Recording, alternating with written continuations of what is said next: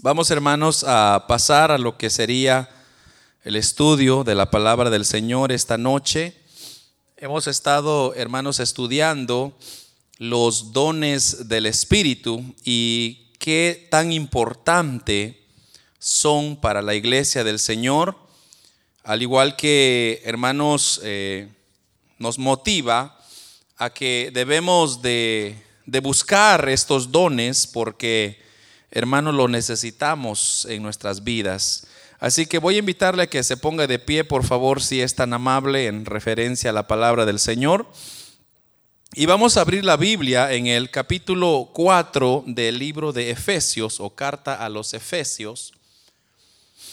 En el capítulo 4, versículo 12, vamos a, a leer nada más ese versículo solo para, para agarrarlo como base Efesios está después de Corintios, primera, segunda, segunda de Corintios, Gálatas, luego está Efesios. Y hermanos, eh, eh, si usted lo tiene, puede decir un fuerte amén o gloria a Dios. Y así leemos todos. Dice, hermanos, la palabra del Señor en el capítulo 4, versículo 12, a fin de perfeccionar a los santos para la obra del ministerio para la edificación del cuerpo de Cristo. Voy a leerlo una vez más, a fin de perfeccionar a los santos para la obra del ministerio, para la edificación del cuerpo de Cristo. Eh, amados hermanos, debemos de recordar que hemos estado estudiando eh, la importancia de los dones del Espíritu Santo en la iglesia y son dones, hermanos, que el Señor, son regalos que Dios le da a cada miembro de la iglesia para que, hermanos, participemos y podamos ser usados por Dios. Y debemos de recordarnos, hermanos, que habíamos dividido los dones en tres grupos para eh, una mejor comprensión de lo que eh, hemos estado hablando y pues nos hemos estado refiriendo a lo que dijo el apóstol Pablo allá a los Corintios. Entonces, eh, el primer grupo que ya terminamos de estudiar eh, es, hermanos, o son, perdón, los dones de revelación. bajo esa categoría, habían tres dones que habíamos asignado, que son los dones de revelación, que básicamente está eh, el don de palabra de ciencia, el don de palabra de sabiduría, el don de discernimiento de espíritus. O sea, eso ya lo estudiamos, solamente estoy recordándole a usted lo que hemos venido estudiando. Eh, debemos de, una vez más, recordar que los dones del Espíritu Santo son muy diferentes a lo que sería el bautismo del Espíritu Santo. Ya, ya hablamos de eso, ya está registrado. Eh, también quería recordarles, antes que se me olvide, si usted quiere revisar las doctrinas que hemos estado hablando, usted las puede escuchar ahora en nuestra página. Ya, ya están los mensajes actualizados en, en restauracionedmonton.ca. Ahí usted va a encontrar todos los temas, todos los mensajes que se predican acá. Ahí están en audio para que usted los escuche. Si no, pues también están en YouTube, están en Facebook, ahí usted lo puede encontrar. Pero es importante que usted se familiarice porque estos son, como dije yo al, muy, muy al principio, la doctrina es la vértebra del cristiano. Si usted no tiene doctrina, no tiene vértebra, se va a quebrar. Entonces, eh, eh, hermanos, regresando al punto, los dones de revelación son los dones de palabra de ciencia, palabra de sabiduría, y discernimiento de espíritus. Ahora, hermanos, eh, todos estos dones eh, son en realidad eh, el, conocimiento, es el compartir de Dios para su iglesia. O sea que Dios comparte, hermanos, su conocimiento con la iglesia de Jesucristo. Ahora, hoy vamos a estudiar el segundo grupo y el próximo miércoles estudiaremos el tercer grupo que serían los nueve dones que hemos estado hablando. Entonces, hoy, hermanos, corresponde estudiar los grupos bajo los dones de palabra. Si usted va a tomar nota, usted ponga ahí los dones de palabra. Eso es lo que vamos a estar estudiando. Y debajo de, de los dones de palabra vamos a estar tocando, o sea que dentro de ese grupo vamos a estar hablando sobre los géneros de lengua, ese es el primero. El segundo es el don de interpretación de lenguas. Y el tercero, profecía. Entonces, repito, eh, bajo esta categoría de los dones de palabra tenemos géneros de lengua, interpretación de lenguas y por tercero, profecía. Estos dones, hermanos, de palabra se muestran muy, muy frecuente eh, más dentro de las iglesias cristianas, de las iglesias evangélicas. Ahora, claro que también existen otros dones como los dones de poder, los dones de revelación, o sea, siempre hay una manifestación de todos estos dones, porque recuérdese usted que Dios regala los dones a todos aquellos que lo anhelan, que lo buscan. Y hermanos, eh, creo yo que estos dones, por ejemplo, que, vamos a hablar el día de hoy, son más frecuentes. Eh, que, creo yo, son muy, frecuentan mucho en las iglesias porque, hermanos, abundan eh, esos, esas lenguas, las interpretaciones, las, las eh, cómo se profetizan y todo eso existe mucho en las iglesias. Entonces, esos creo yo que los dones que más ejercen es lo que quiero decir. Ah, ahora, ¿por qué sería la pregunta? Es, ¿por qué abundan estos dones de palabra en la iglesia?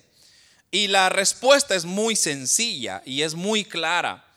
Y es que, hermanos, todos los dones de palabra eh, básicamente procuran la edificación de su iglesia. O sea que a través de estos dones Dios edifica a su, a su iglesia.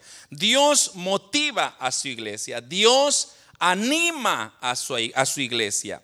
El mismo apóstol Pablo, hermano, da instrucciones al decir, hay dones más excelentes que algunos que otros. Dice, busquen los dones, pero hay unos que son mejor, pero la profecía, dice el apóstol Pablo, debe de, debe de estar siempre en la iglesia. O en otras palabras, es mejor profetizar, dice el apóstol Pablo, porque estos dones nos ayudan a nosotros, nos inspiran, nos motivan, nos alientan. Entonces edifica la iglesia de Cristo. Y esos son los dones que se están desarrollando hoy en día. Entonces, claro, hermano, no podemos nosotros desechar, ¿verdad? Los otros dones y decir, no, pues entonces los dones de poder no sirven o, o los dones de revelación no sirven. No, en ninguna manera. Si usted anhela esos dones, hermanos, esos son dones maravillosos, como por ejemplo hablamos la semana pasada sobre los dones de, de, palabra de ciencia, por ejemplo, el conocer las cosas que pasaron en el pasado, los que están pasando ahorita, o quizá eh, el don de palabra de sabiduría, que es la que usted recibe una revelación, ¿qué va a pasar mañana? Entonces, todos esos dones son importantes, pero como los dones de palabra son, hermanos, dones que inspiran, que motivan, que alientan, que edifican a la iglesia, entonces esos son más comunes, son más conocidos en la iglesia. Y repito, no estamos desechando los otros dones, sino más bien son los dones que más se ejercen. Ahora, por supuesto, hermanos, Dios siempre usará eh, todos los dones para una mayor edificación a su iglesia Así que, eh, hermanos, Dios se manifiesta a través de los dones, Dios comparte a través de estos dones de palabra, hermanos, eh, un aliento, porque usted sabe que, hermanos, la iglesia hoy en día está sobrecargada, la iglesia de hoy en día está muy estresada, eh, la iglesia de hoy en día está, hermanos, muy acosada, de hecho, el mundo en que estamos nos, nos, tiene una presión increíble. Entonces, es la iglesia hoy en día necesita ser animada, ser alientada por, la, por el Espíritu Santo del Señor. Entonces, eh, hermanos, eh, es importante que estos dones se desarrollen en la iglesia y que se vayan usted a, escribiéndose, usted vaya anetándose, diga, yo quiero un don, hermano, yo quiero un don. Será el don de profecía, será el don de interpretación de lenguas ah, o hablar en lenguas, pero algo, tenemos que anhelar algo. ¿Por qué? Porque hermanos, Dios quiere usarnos. Dios quiere, hermanos, obrar. Por ejemplo, hay personas que dicen, hermano, yo quiero saber el pasado y el presente. Entonces usted está, anhelando eh, el, don de palabra de ciencia y qué bueno. Pero yo creo que lo que la iglesia necesita hoy en día es la edificación. Es las palabras, es que Dios hable a través de sus labios. Entonces vamos, hermanos, a ir inmediatamente, porque ya el tiempo siempre es nuestro peor enemigo. Entremos entonces bajo estos tres dones. Vamos a hablar primeramente sobre el don de género de lenguas. Ese es el primero que vamos a hablar. El primer don vamos a hablar géneros de lenguas y vamos a darle una definición para que usted entienda. La definición que le daríamos a género de lenguas es este don de palabra consiste cuando Dios da un mensaje a su iglesia, pero en una lengua desconocida para ser interpretado. Lo voy a repetir más despacio. El don de género de lengua consiste que cuando Dios nos da un mensaje o Dios quiere dar un mensaje a la iglesia, pero Él la da en una lengua desconocida y que amerita o debe de ser interpretada. En otras palabras, es un mensaje en otra lengua para ser interpretada. Eso es lo que, lo que en realidad es este don. Un mensaje de Dios en otra, en otra lengua para ser interpretado. Ahora, notemos bien las palabras en cuanto a esta definición que hemos estado dando. Hermanos, claro que se trata de hablar en otras lenguas, pero es más un mensaje que Dios quiere transmitir a su iglesia. Ahora, debemos de tener mucho cuidado con esto porque tenemos que marcar esa diferencia entre la evidencia de haber recibido el bautismo del Espíritu Santo y poseer el don de géneros de lenguas. O sea, son dos cosas bien diferentes. Las lenguas que usted habla con el don son diferentes a las lenguas que usted habla cuando recibe el bautismo del Espíritu Santo. Porque cuando usted recibe, y eso ya lo hablamos, cuando usted, cuando tocamos el tema sobre el bautismo del Espíritu Santo, una de las evidencias que el creyente da es que comienza a hablar en lenguas. Y son lenguas extrañas, no son, hermanos, palabras alocadas que uno anda diciendo y gritando, repitiendo, sino es una inspiración directa del Espíritu Santo que usted comienza a hablar en otras lenguas. Ahora, ya aclaramos también eso, que no son idiomas, ¿verdad? No son lenguajes como sucedió en el caso de Hechos de los Apóstoles, cuando ellos comenzaron a hablar en lenguas. Dice que muchas personas comenzaron a entender lo que estaban diciendo, pero la evidencia fue de que ellos comenzaron a hablar en diferentes lenguas. Ahora, el don, hermanos, eh, eh, el don en, sí no es, es, muy diferente. O sea, las lenguas que se hablan son muy diferentes. Porque, hermanos, tenemos que marcar bien esa diferencia entre la evidencia de haber recibido el bautismo del Espíritu Santo y poseer el don de género de lenguas.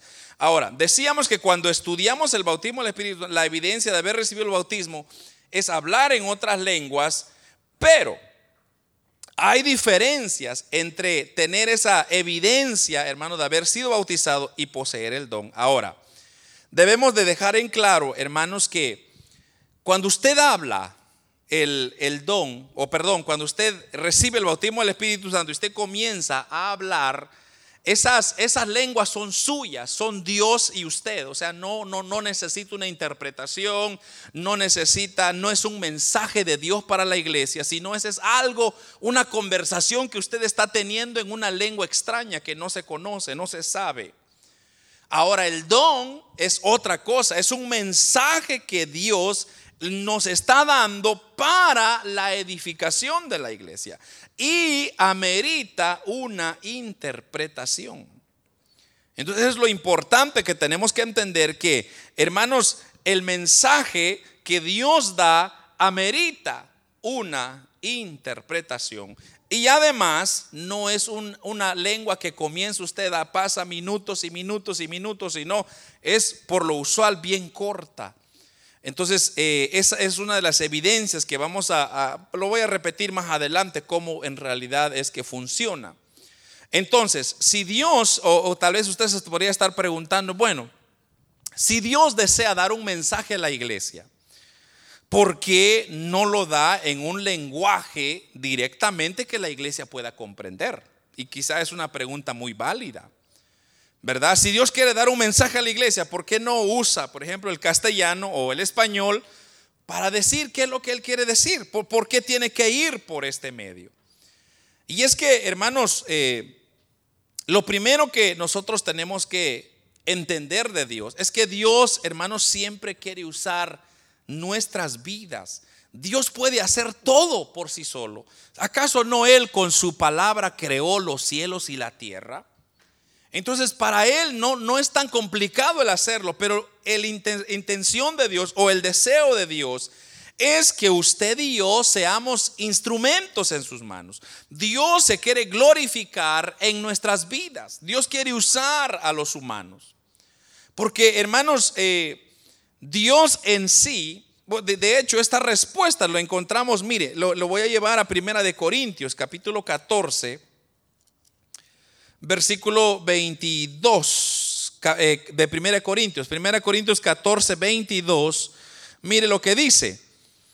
Así que las lenguas son por señal, mire esto, no a los creyentes, sino a los incrédulos. Y ya ahí lo vamos a dejar, porque después habla de la profecía. Pero mire lo que dice otra vez en la primera parte del capítulo, del capítulo 14, versículo 22.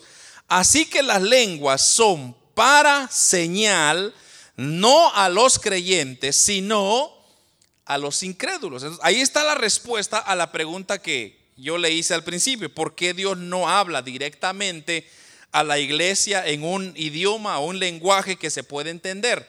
Lo que pasa es que Dios lo que quiere hacer es, hermanos, es llegar a los a las personas que no conocen a Cristo, a los incrédulos. Porque aquí tenemos, hermanos, eh, la razón por la cual el apóstol Pablo dice, Dios da mensajes en sus lenguas a la iglesia y con el propósito que sean una señal para los incrédulos. Entonces, por ejemplo, si un incrédulo llega a una iglesia cristiana y él escucha un mensaje en su lenguaje, por ejemplo, el español o inglés, en el caso nuestro, él podría decirse que esta persona lo que está haciendo es está inventando algo.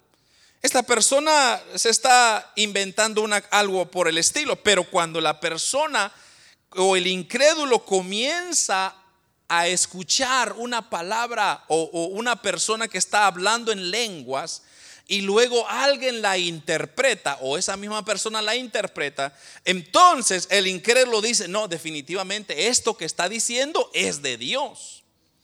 Entonces, es lo que Dios quiere hacer a través de los dones es dar, hermanos, una señal a los, no a los creyentes, sino a los incrédulos. Los incrédulos necesitan entender de que en la iglesia está Cristo. ¿Y cómo lo vamos a hacer comprobar? Es a través de las lenguas. Entonces, cuando usted escucha a alguien levantarse en lenguas, es porque Dios quiere dar un mensaje a la iglesia. Ahora, esa, lengua necesita, ser una, necesita recibir una interpretación. Y eso, hermanos, es lo que se, el segundo punto, el segundo don es la interpretación de lenguas. Pero eh, vamos al punto que estamos hablando de que, hermanos, es maravilloso que en la iglesia existan lenguas, que existan, hermanos, que la iglesia se levante con personas con este don, porque así, hermanos, entonces envía una señal milagrosa de hablar en otras lenguas y cómo recibe la interpretación. Eso es maravilloso.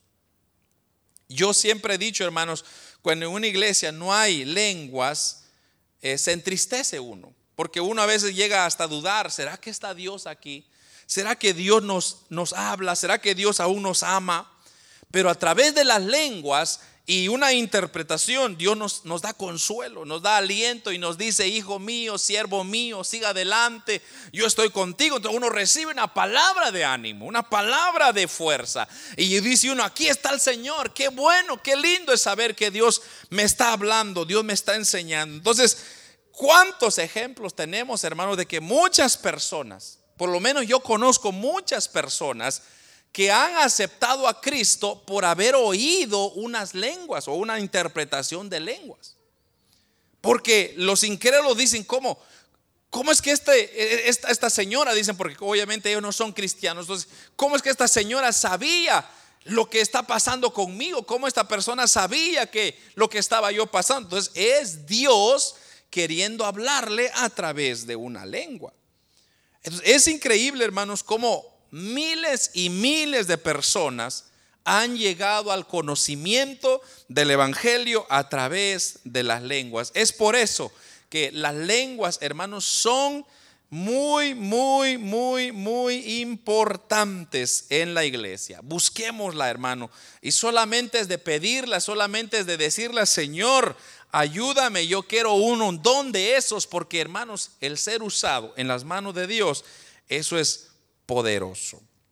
Entonces, eso sería, hermanos, eh, eso sería el primer don. El primer don es el género de lenguas, la necesidad de que Dios trae un mensaje para ser interpretado. Entonces, eso nos llevaría al segundo don.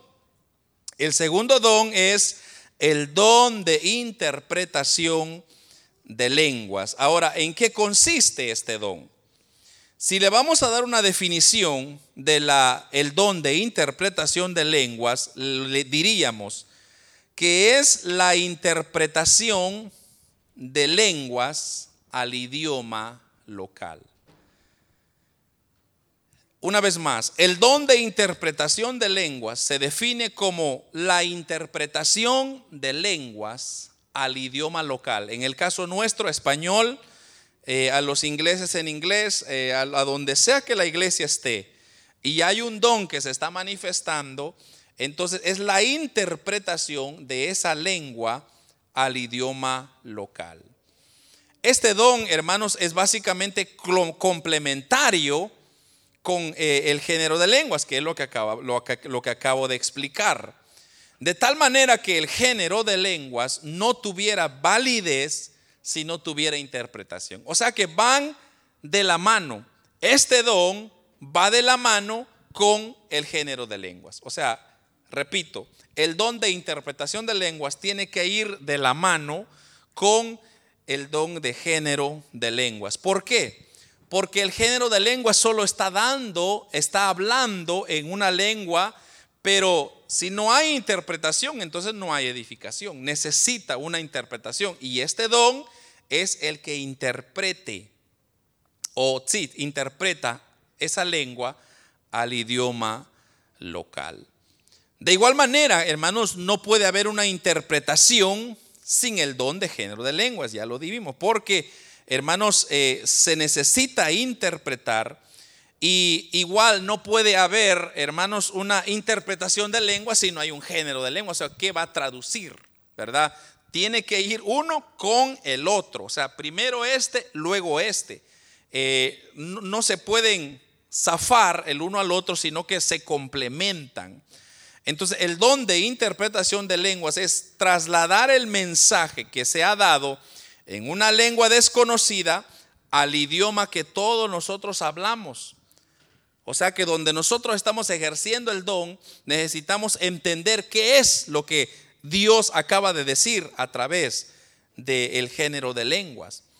Entonces, en el caso nuestro, ¿verdad? Sería trasladado eh, o es trasladarlo al español para que sea comprendido por la iglesia. O sea, digamos que un ejemplo, en, en este lado una persona se levanta hablando en lenguas, ¿verdad? Y comienza a dar sus lenguas. Entonces nosotros como iglesia estamos ansiosos por saber qué, qué significan esas lenguas, qué es lo que quiere decir Dios a través de esas lenguas. Porque necesitamos una interpretación. Entonces ya Dios usa a la persona que tiene el don de interpretación y comienza a oír lo que Dios está hablando o dándole a esta persona, entonces esta persona comienza a recibir del Espíritu Santo y comienza a, traducirla, a, a interpretarla en nuestra lengua. Y ya nosotros podemos decir, oh, gracias Señor porque me estás hablando. Entonces, no sé, ojalá me ha, dado a entender, eh, ¿verdad? Tenemos que, hermanos, aclarar también que este don de interpretación de lenguas es un don de inspiración. Eso es muy importante. Pues muchos han creído erróneamente que el don de interpretación de lenguas consiste en que la persona oye las lenguas como que si fuera su idioma local, pero eso es un error. Mire lo que, mire, mire voy, voy a repetir esto porque eso es muy importante que nosotros entendamos. Tenemos que aclarar también que este don de interpretación de lenguas es un don de inspiración. Eso es muy importante, de inspiración. Pues muchos han creído erróneamente que el don de interpretación de lenguas consiste en que la persona oye lo que se está diciendo en su idioma local. O sea, o sea, o sea que, digamos, si yo tengo el don de interpretación de lenguas y este hermano que es invisible porque no está aquí, tuviera el don de, de género de lengua, entonces él comienza a hablar. Entonces yo, como la persona que tengo el don de interpretar, de interpretación de lengua, entonces Mucha gente piensa que yo voy a comenzar a oír lo que Él va a decir en mi idioma, o sea, en español, ¿verdad? Eh, yo voy a comenzar a oír lo que Dios me está diciendo en español. Y no, Dios comienza a darme a mí, que voy a interpretar, en el mismo idioma que le ha dado a esta persona. Así es como opera el don. Porque si no, entonces caeríamos, hermanos, en el error de que yo comienzo a inventar y a decir cosas o locuras que se han dado muchas veces que hay personas que comienzan a decir barbaridades, pero ahí se comprueba de que esa persona no está en sintonía o, es, o no está ejerciendo el don de interpretación. O sea, el don de interpretación es lo mismo que esta persona está recibiendo de Dios, también la recibe y yo comienzo a dar la interpretación. Ahora, ocurre también que la misma persona que está hablando en lenguas la interpreta.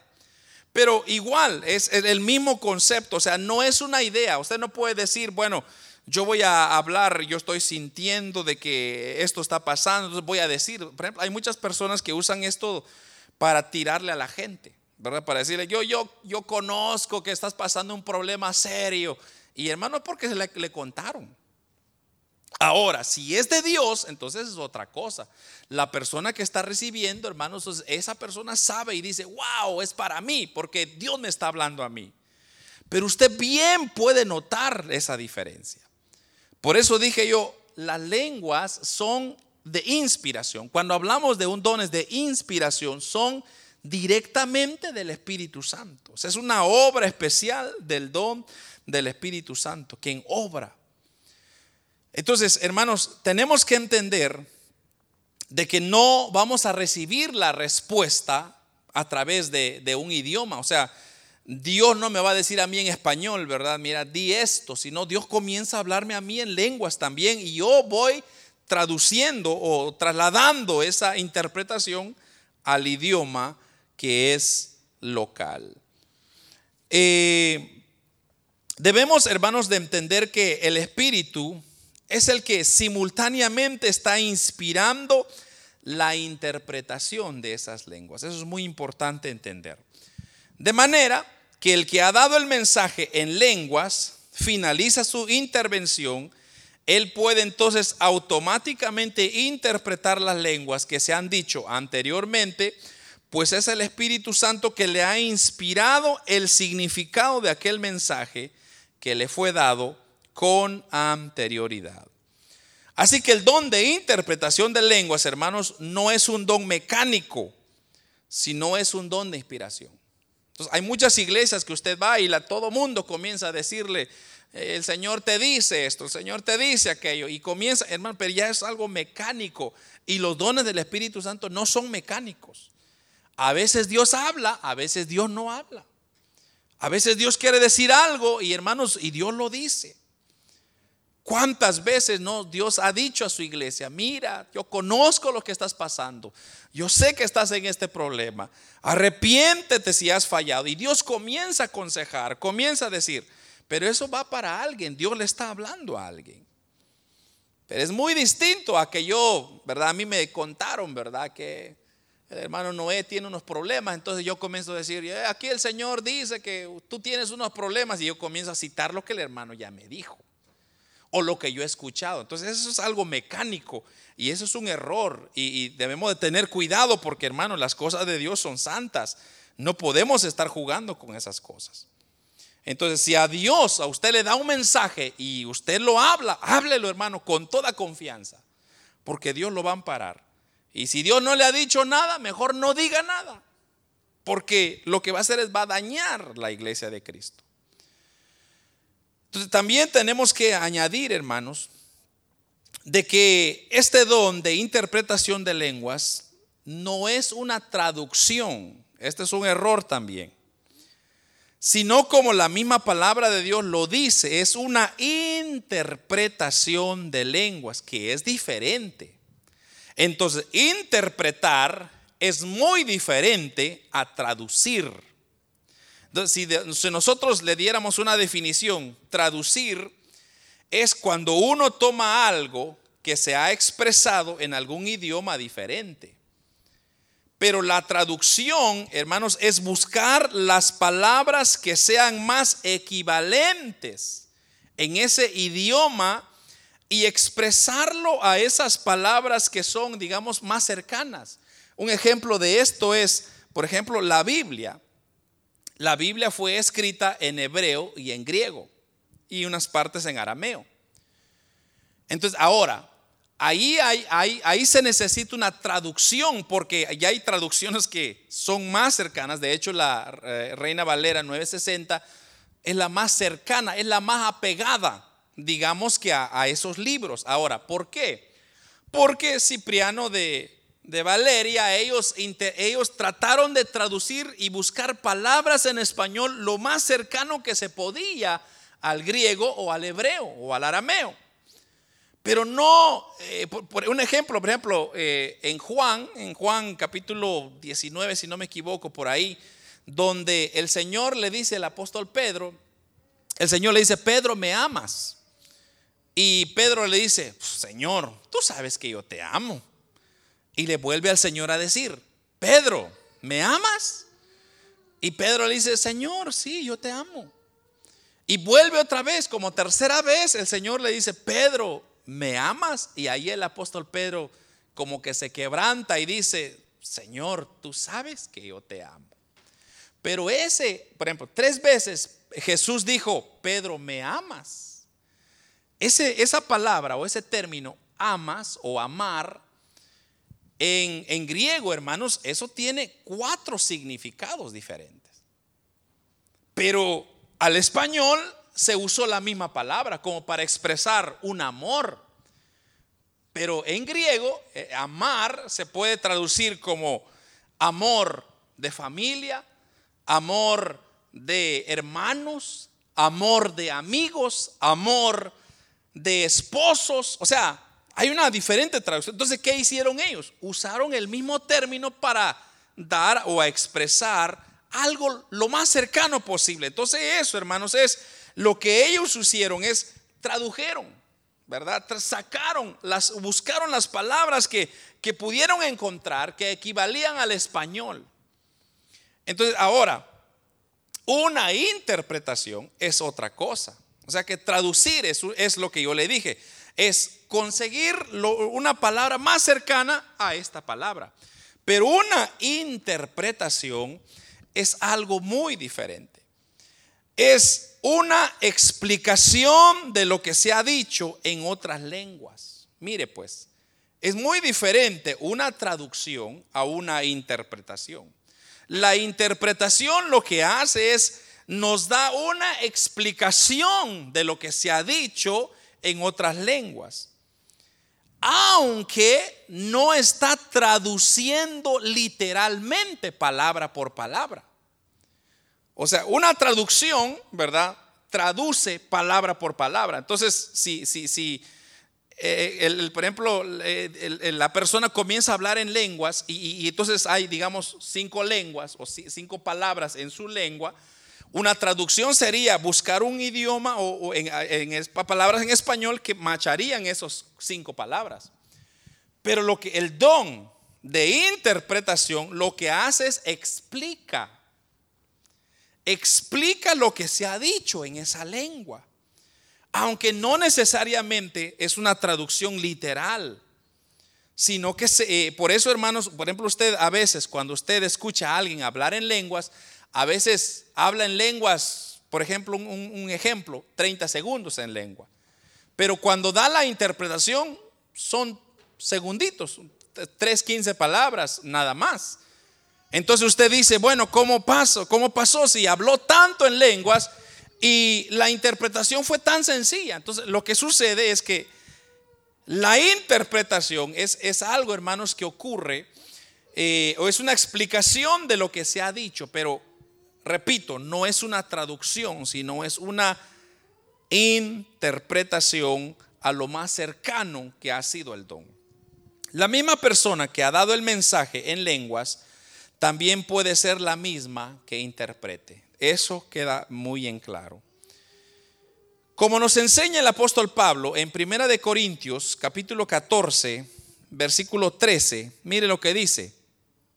Por lo cual el que habla en lengua extraña, pida en oración poder interpretarla. Lo que el apóstol Pablo está diciendo es, aquellas personas que están deseando ser usadas por Dios, entonces piden, Señor, dame el género de lenguas. Y comienza y Dios lo da. Pero también el apóstol Pablo dice, pero también pídele la interpretación. Y, nota el término, es interpretación, no es traducción, ¿verdad? No está traduciendo la lengua, sino está interpretando la lengua. Entonces está pidiendo, hermanos, que nosotros busquemos o procuremos también interpretar el don de lenguas. Eso es maravilloso. Y eso ocurre mucho en las iglesias. A veces la misma persona que da lenguas, interpreta las lenguas. Entonces eso es lindo. Como también uno habla en lenguas y otro por acá interprete. Entonces, eh, una regla que nosotros tenemos en nuestro ministerio siempre es que el apóstol Pablo mismo lo dice, que sean tres, ¿verdad? Que sean tres, tres interpretaciones y, y ahí cortar, porque también hay, hay, iglesias que comienzan a hablar en lenguas y hablar en lenguas, interpretación, y pasan una hora hablando así. Eh, ese es un abuso, ¿verdad? Obviamente, hermanos, cuando Dios quiere decir algo, Dios lo dice y lo da y punto, se acabó. Ahora, eh, pero repito, son, son otras iglesias, otras doctrinas y ellos creen de, de la forma que ellos creen. Pero de acuerdo al apóstol Pablo, eh, él dice dos a lo más tres. Esa es la regla. Entonces nosotros siempre procuramos eso, que sean dos o que sean tres. Eh, ahora, pasamos entonces al tercer don para terminar este grupo de tres dones. Eh, ya hablamos, el género de lenguas es el primero. El segundo fue el don de interpretación de lenguas. Y el último es el don de profecía. Este también, hermanos, es un mensaje que Dios desea transmitir a su iglesia, pero que no lo hace, o, que lo hace, perdón, directamente a un idioma local. Esa es la diferencia del don de profecía. El don de profecía es cuando Dios quiere hablarle algo a su iglesia, pero que no necesita una ejecución de, lengua, sino que automáticamente, directamente Dios habla a través de esa persona. Eh, y eso, hermanos, lo podemos ver y debemos de tener un poco en claro en esto, que hay una diferencia entre el ministerio profético del Antiguo Testamento y lo que es el don de profecía en el Nuevo Testamento. Ahorita lo voy a explicar. Si nosotros estudiamos la profecía del Antiguo Testamento, nos daremos cuenta que la profecía lo que hacía era predecir eventos futuros. Y entonces, y ese es eh, el concepto que nosotros tenemos de, del, ministerio profético. Y eso usted lo mira, hermanos, eh, en todo el Antiguo Testamento. Por ejemplo, llegaba el profeta y le decía, mira, eh, va por ejemplo, por ejemplo Elías. Elías dijo, no, Elías profetizó y dijo, no va a llover de aquí en tres años y medio. Y él lo profetizó y sí se cumplió. Entonces, pero el don de profecía no es eso. O sea, e, el don en el Nuevo Testamento, la profecía ya no tiene ese carácter, sino que viene, hermanos, a redundar en un, don completamente diferente. Ahora, Pablo nos resume esto en el capítulo 14, otra vez de Primera de Corintios, en el versículo 3, ahí lo explica el apóstol Pablo, y mire lo que dice. Pero el que profetiza, habla a los hombres para edificación, exhortación y consolación. Ahora, aquí tenemos, hermanos, una triple función que el apóstol Pablo le ha asignado a la profecía. O sea que la profecía tiene que cumplir con estos tres puntos, ya sea viene a edificar, viene a exhortar o viene a consolar a la iglesia. Y vemos que el ministerio, hermanos, de, de predicación del Antiguo Testamento era otra cosa. O sea, eh, en el Antiguo Testamento no, llegaba a estos tres puntos, sino que eso era más que todo a, decretar un decreto que Dios había dicho o que algo iba a pasar o que algo se iba a cumplir. Pero en el Nuevo Testamento, el don de profecía sirve para edificar, para exhortar y para consolar a la iglesia. Ya hablamos, hermanos, que ese hecho de percibir eventos futuros está reservado para el don de palabra de sabiduría. Eso cuando estudiamos el primer grupo, como yo le expliqué al principio. Los dones está bajo los dones de revelación. Entonces, el don es, o eso, ese don de palabra de profecía es lo que, lo que Dios usa para eh, decirnos un evento que va a pasar en el futuro. Entonces, Dios usa ese don. Ahora, eh, hermanos, debemos de entender entonces de que ese don, o perdón, el, don de profecía ya no tiene esa función sino que es edificarnos, exhortarnos y consolarnos. Ese es el don de profecía que ahora está bajo esta categoría. Debemos de aclarar que este don de profecía está reservado para usarse dentro de la congregación. Porque el mismo apóstol Pablo dice, eh, o el apóstol Pablo dice, que han sido dadas para la edificación del cuerpo de Cristo. O sea que el don de profecía es algo que la persona se levanta y comienza a decir en el español, en el caso nuestro, comienza a hablar lo que Dios le ha dado. No hay lenguas, no, no pasa nada. Esa persona comienza de aquí, dice el Señor, esto y esto, y, y cae bajo una de esas tres categorías edifica, exhorta o consuela. Entonces, si hay alguien, por ejemplo, está en pecado y Dios quiere hablarle directamente a esa persona, entonces Dios levanta al, hermano o hermana que tiene el don de profecía y comienza a decirle, aquí dice el Señor, yo conozco lo que estás haciendo, yo sé lo, y comienza a describirle. Entonces, la persona que está en pecado es exhortada y dice, wow, Dios me está hablando. Pero repito, tiene que ser en una congregación porque es para la edificación del cuerpo de Cristo. O sea, no es aquellos, eh, por ejemplo, aquellas iglesias que dicen, eh, Dios, Dios me ha dado una palabra para ti y es esta y esta y esta. Entonces, ese no es el don de profecía. E, eso no sé qué será. Porque yo siempre he dicho, hermanos, de que si Dios me va a decir algo a mí, ¿por qué no me lo dice a mí? ¿Verdad? Y yo lo he dicho muchas veces, por ejemplo, usted como padre de familia quiere decirle algo a su hijo o a su hija, usted no va a usar a otra persona y dice, mire, dígale a mi hija que quiero decirle esto.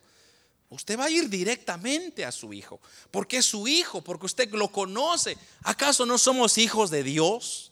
Y Dios puede decirle a usted, mira, hijo mío, estás mal. Y nos habla a través de la palabra, nos redarguye a través de su Espíritu Santo. Entonces, esas personas que andan diciendo, mire, aquí el Señor me ha dicho una palabra para ti y aquí arréglate. Y, mire, la mayoría de veces que las personas me han dicho algo a mí así, casi no se han cumplido.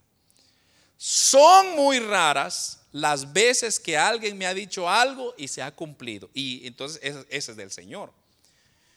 Pero el don de profecía es para usarse dentro de la iglesia. ¿Por qué? Porque sirve de igual manera de testimonio de que Dios está hablando y Dios nos está consolando, nos está exhortando o nos está edificando. Así que, hermanos, eh, la profecía no es para andar profetizando a escondidas en una casa o, en otro lugar, véngase para acá hermano en esta esquina, le voy a profetizar. No, no funciona así. Entonces la profecía debe de ser ejercitada públicamente dentro de la congregación cristiana, de manera que todos los santos, dice el apóstol Pablo, eh, deben de oír y deben de juzgar lo que se ha dicho que si, hermanos, es del Señor o no es del Señor. Así dice el apóstol Pablo. Todos cuando se levanta alguien en profecía, usted debe de oír si lo que se está hablando es del Señor o no es del Señor. Si no es del Señor hay que callarlo, pero si es del Señor hay que decir o hay que permitir que el Señor comience a hablarnos. Debemos de agregar, hermanos, que se puede atribuir una combinación de dones en una misma persona. O sea, una misma persona puede poseer una combinación de dones. Y esa es la razón por la cual nosotros agrupamos los dones para clasificarlas, como ya hemos dicho, por ejemplo, los dones de revelación, los dones de palabra, los dones de poder, pero casi siempre que una persona que tiene el don de palabra fácilmente puede tener los otros dones. O sea, un, ejemplo, una, un hermano o hermana puede tener el don de hablar en lenguas, ¿verdad? Y comienza. Entonces, esa persona está ejerciendo los dones de, de, palabra, que es lo que estamos hablando ahora, y es bien fácil que esa persona también reciba el segundo don, que es la interpretación de lenguas. O sea, ya tendría dos dones eh, en esa categoría. O puede poseer los tres dones. Puede ser que el Señor lo use también en el don de profecía, al igual que hablar en lenguas y darle la interpretación. Entonces, eh, se puede, hermanos, eh, percibir, ¿verdad? O se puede agregar, o usted puede anhelar. Eh, y lo mismo puede pasar en cualquier don. Por ejemplo, en los dones de revelación. la persona puede tener el, don de, palabra de ciencia, por ejemplo. Puede tenerla, como también puede, eh, hermanos, eh, tener el don de, revelación, etcétera.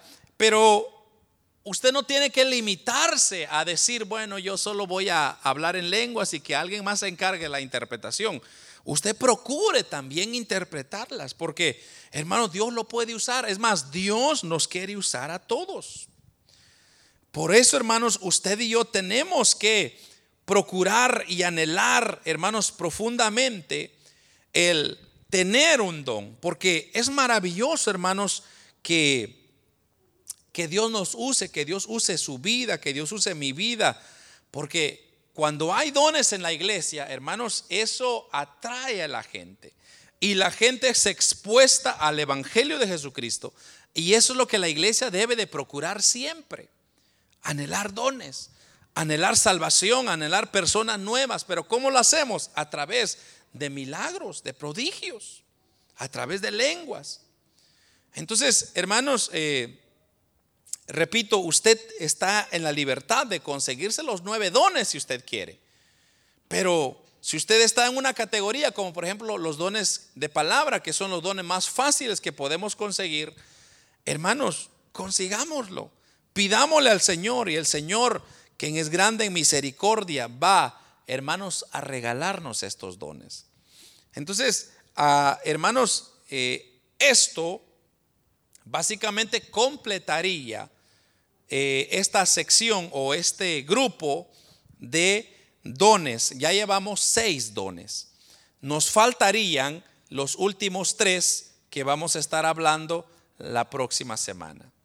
Entonces, si usted quiere el don de palabra de ciencia, el don de palabra de sabiduría, el discernimiento de espíritus, gloria a Dios por usted.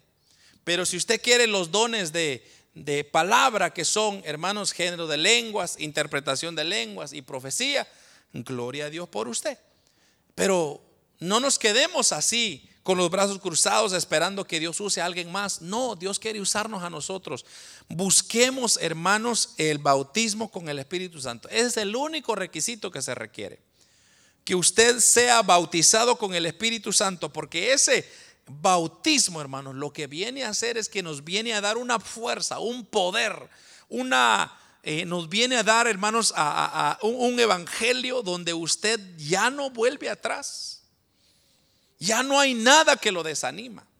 Usted sigue adelante a pesar de las luchas, a pesar de los problemas, a pesar de la prueba. Usted continúa caminando en la obra del Señor porque usted sabe que el Espíritu Santo que está en usted le está echando porras.